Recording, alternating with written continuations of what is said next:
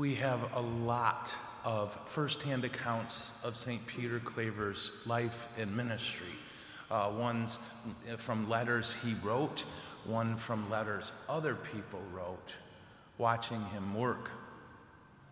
But the simple and horrible reality is that slave trading ships, particularly with the Dutch, ran between Africa and the Caribbean and the U.S. for many years. And in those ships, it was truly horrors. I read a book that detailed the average journey of a slave from Africa to either South America, the Caribbean, or what we call the U.S. now, and it was an unspeakable horror, that people were literally stacked like cordwood. And there are all kinds of written documents still where these people did the math, right? They did the math. Well, yeah, if we stack them like that, they die of hunger. They are quite literally crushed to death. But we can lose this many and still make money by bringing so many over. It was truly an awful thing. People lost their minds from the horrors they experienced on that horrific 3-month trip. Imagine then being a person taken from your native land for no other reason than what you look like, and travel across an ocean you didn't even know existed for 3 months, seeing people raped, beaten, murdered, crushed, starved.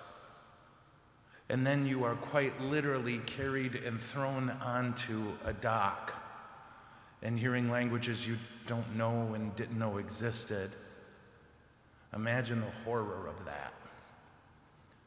And then imagine the wonder of a tiny man running up to you and speaking a language you don't know, and you assume he's going to treat you like garbage as everyone else does, but instead he clothes you, tries to get you warm, gives you water, and speaks tenderly to you, even though you don't know the words coming out of his mouth. And maybe he even starts yelling at the slavers and pushing them away from you.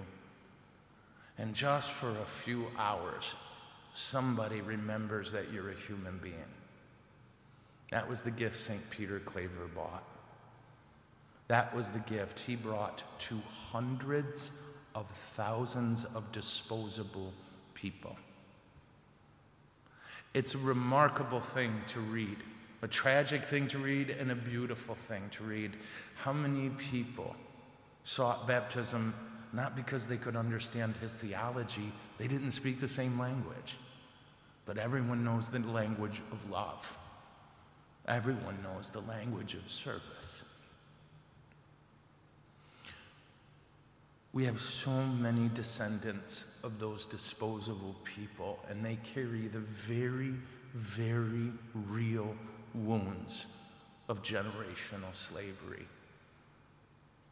And we also have a number of disposable people in our country now in the womb.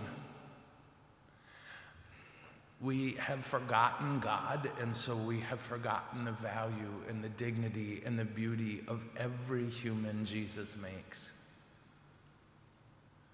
And I invite us today to be people of service, to be people who speak the one language everyone knows, love and service. We can look at other communities, people who don't look like us or whatever, and see all the splinters in their eye.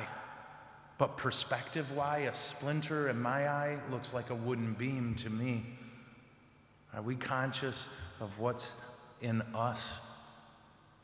It all comes back to what I think might be the single biggest challenge for American Catholics, as I perceive it.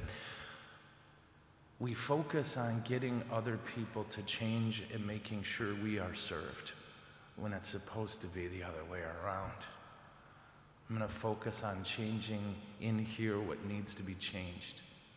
leaving no safe place for sin, and focus on serving other people. God will change them, not us. So Jesus, thank you for Peter Claver, huh? I don't know if you know, he died of exhaustion. He just couldn't stop pouring himself out for these disposable people. And he didn't do it for any other reason but love. So Jesus, let us be motivated by love.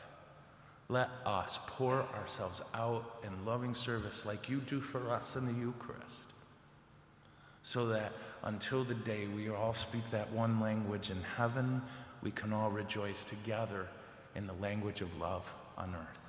Amen? Okay.